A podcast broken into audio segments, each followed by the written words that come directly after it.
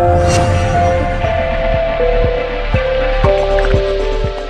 Kam kráča slovenský a celoeurópsky autopriemysel? O tom dnes v štúdiu Trend budeme hovoriť s mojím dnešným hostom, ktorým je prezident Zväzu automobilového priemyslu Slovenskej republiky Alexander Matušek. Dobrý deň, pán Matušek. Dobrý deň, ďakujem za pozvanie.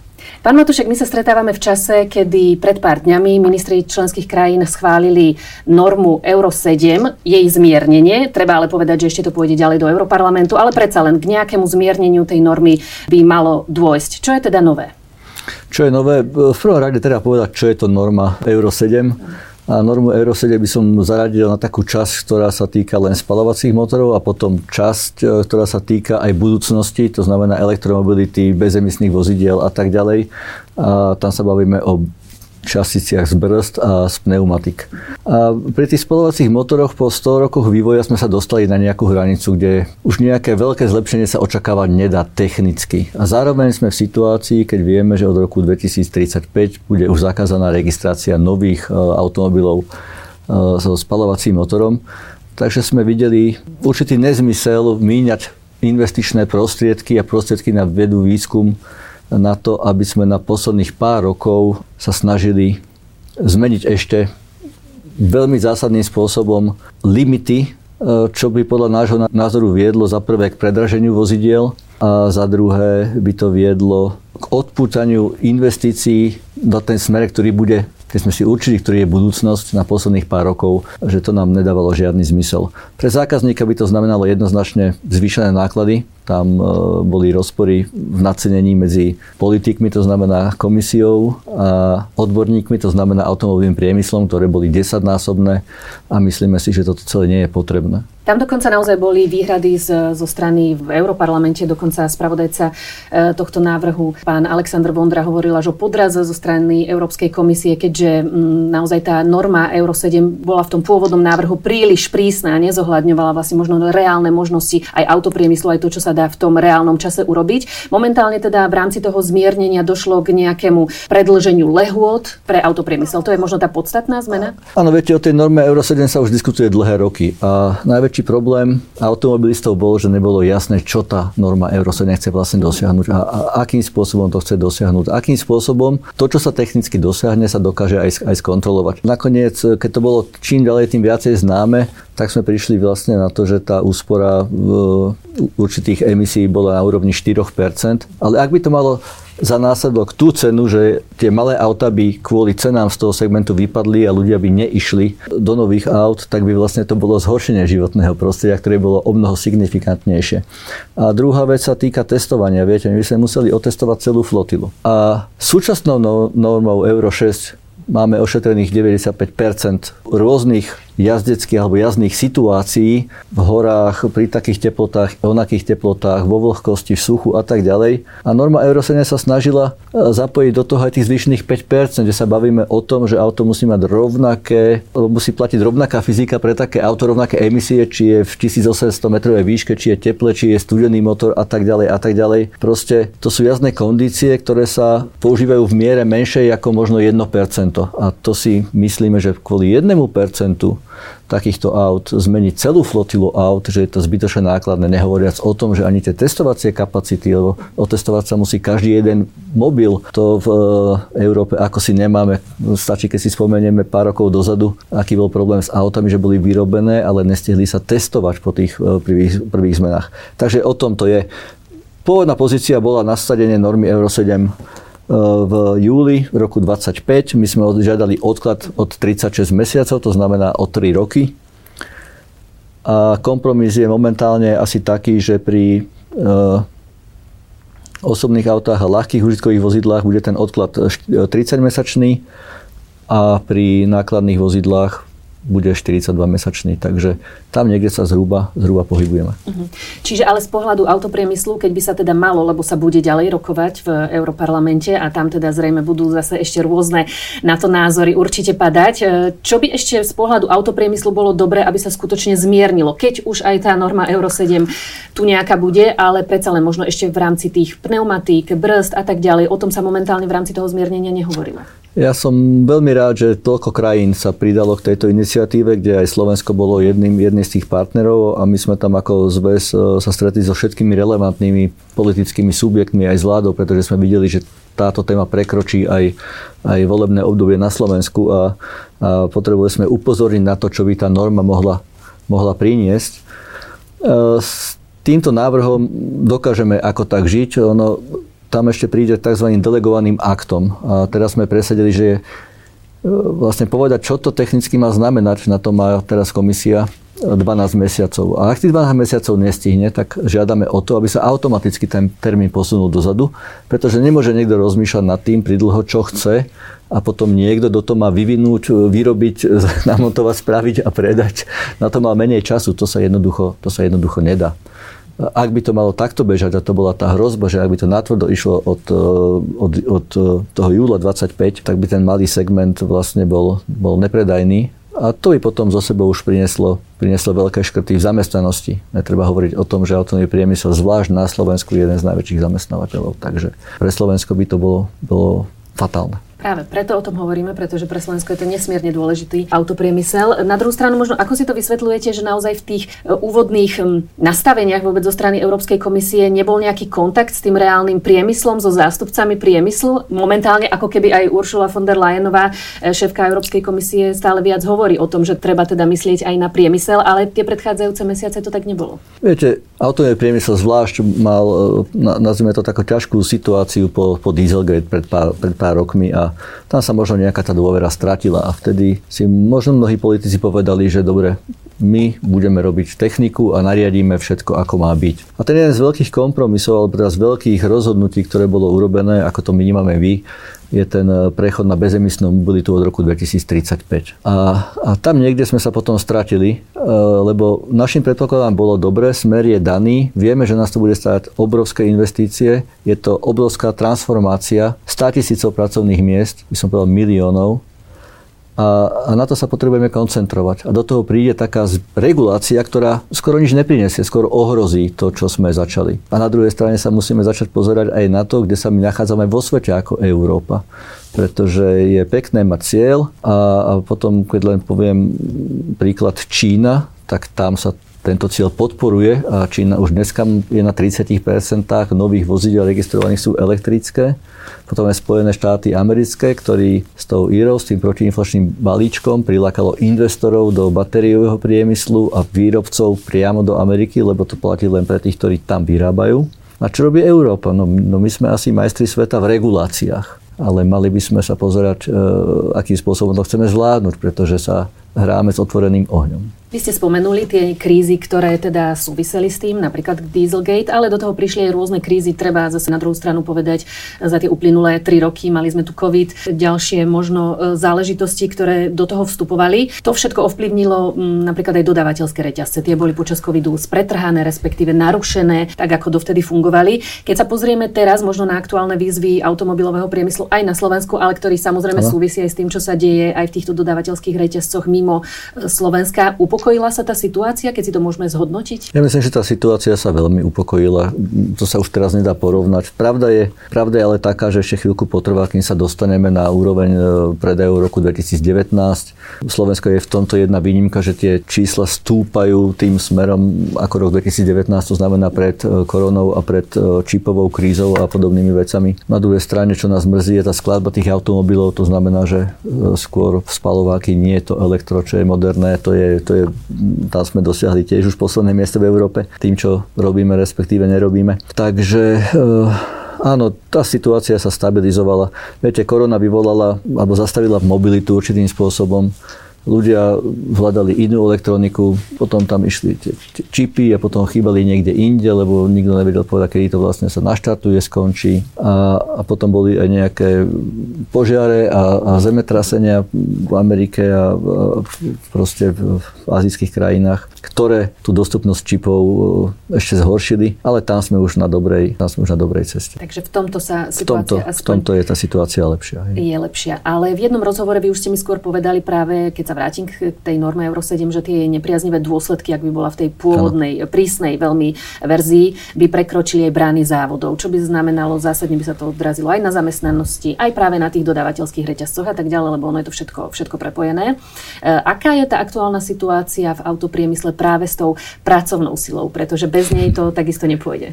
No tá situácia je veľmi, veľmi nepríjemná, že e, v čase, keď prakticky všetky automobilky na Slovensku rastú, tak už teraz musíme zháňať ľudí v zahraničí a už z akýchkoľvek dôvodov, či sa niektorým nechce pracovať, alebo neviem, aké sú tie všetky dôvody možné. Jedný z nich je určite odliv e, ľudí do zahraničia. To je obrovský, obrovský problém. A musíme si zároveň uvedomiť, že o pár rokov nám sem príde ďalšia automobilka, takže musíme začať e, nad tým trošku rozmýšľať. Možno tá, tá migrácia nie je nikde strašiak, ak je tá migrácia riadená, ak si my povieme, koho potrebujeme. A tí ľudia sem prídu a prídu sem s rodinami, takže my musíme, a to upozorňujeme už roky, že potrebujeme program pre riadenú migráciu. Proste je faktom, že niektoré profesie nemáme obsadiť e, slovenskými ľuďmi napriek tomu, aká je na Slovensku nezamestnanosť. Ale druhou veľkou otázkou je, že máme z eurofondov dosť veľa peňazí na inklúziu a máme, máme pre rómske menšiny a, a, a podobné veci. Tam myslím, že nevyužívame naše šance dostatočne. My by sme veľmi radili privítali programy, ktoré by týchto ľudí dozdelali a, a my si ich kvalifikujeme alebo spoločne a, a tam vidím veľký potenciál. Takže tam je priestor na to riešenie. No, čo my vieme, tak mnohé firmy v súčasnosti skutočne potvrdzujú ten nedostatok pracovnej síly. Ano. Na tom sa zhodneme. Zároveň ale často aj tie dodávateľské firmy hovoria o veľkej fluktuácii ľudí. Napríklad presne ako ste spomenuli, nie každému sa chce možno pracovať na nejaké trojzmenné, štvorzmenné služby a tak ďalej. Nevydržia tam dlho zamestnanci niektorí, alebo zamestnanci zamestnanci napríklad momentálne požadujú zvýšenia platov o 13 až 15% Často je tam potom aj tlak odborov a tak ďalej. E, zároveň ale existuje teda možno niečo, ako ste aj povedali, príchod ďalšej automobilky na Slovensku. Konkurujú si tie firmy v autopriemysle aj čo sa týka ich zamestnancov, keďže ich je nedostatok skutočne takých, na ktorých sa môžu spolahnuť? To je konkurencia, čo sa týka pracovného trhu, ktorú považujem za zdravú konkurenciu, hej, ktorá nás uh, môže aj niekam posunúť. My sme privítali nejaký iný silný priemysel na Slovensku. Uh-huh. Ja by som sa možno vrátil tej fluktuácii. Viete, no je ťažko merať fluktuáciu, keď e, z nových ľudí väčšinu dokážeme len prijať zo zahraničia. A, a ak dostane niekto z určitých krajín raz víza v Schengene, tak ho tu neudrží, keď on nechce nikto, aby, aby, aby nešiel niekde, niekde inde. A, a toto je tiež vec, ktorú musíme určitým spôsobom robiť trochu inak. A to je aj tým, že nepríde on sám, ale príde so svojou rodinou a postaráme sa o ten, o ten, o ten štart a skúsime ho presvedčiť o tom, že je to krajina, kde sa oplatí žiť a pracovať. Predsa len um, ste sa už dotkli aj tej elektromobility, ktorá je veľkou výzvou v tých najbližších 12 rokoch. Pripraviť sa teda na ten rok 2035, kedy má byť už, uh, hovorí sa o zákaze, ale teda povedzme to tak, že nebudú, nebudú sa už tie nové uh, registrovať autá so spalovacím motorom. Súčasný stav teda pripravenosti Slovenska na to väčšie využívanie elektrodo dopravy. Vieme, že do toho vstupuje to, kde budú nabíjacie stanice, aby fungovala celá ďalšia infraštruktúra a tak ďalej. Ako to vidíte? No v prvom rade treba povedať, že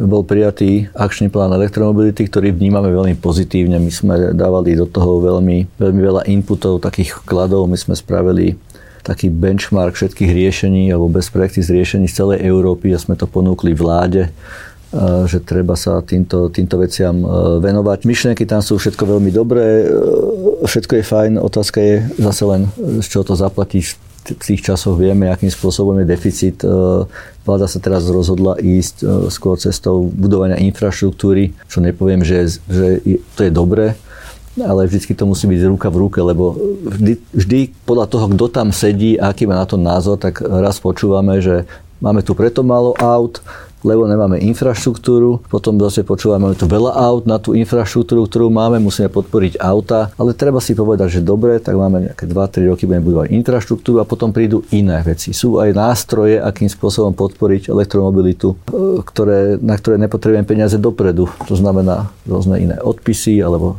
úlavy na daniach, predsa len tie auta sú drahšie, prečo to 1% musí byť stále 1% za používanie na súkromné účely, prečo to môže byť 0 alebo 0,5% a tak ďalej. Tých možností je, je veľa, ale fakt je jeden, že to, čo je v akčnom pláne elektromobility, je určitým spôsobom naplánované a už to potrebuje len, e, poviem, aj politické a možno aj ekonomické krytie, tak, aby sme to mohli spustiť. Pretože fakt je ten, že sme jedna z deviatich krajín, ktorá vôbec nepodporuje elektromobilitu v Európe, ale z tých 9 krajín 5 nepodporuje preto, pretože už sú dávno za cieľom. Ja by som sa veľmi rád dožil niekedy na Slovensku takej situácie, že medzinárodné záväzky a zákony za ktoré hlasujeme v Bruseli, že asi ich osvojíme, že to sú naše, tie majú za sebou nejaké ciele. A ten cieľ je 15% registrácií v roku 2025 má byť bezemisných. Na Slovensku je 2,4 Všetky štáty, ktoré keď videli, že sa im nedarí tú hranicu a teraz si môžeme ísť ľubovoľne do minulosti a povedať si, že koľko rok, každý rok musí pribudnúť. Ale my tu roky nesplňame. My tu roky nesplňame a nespravili sme nič. A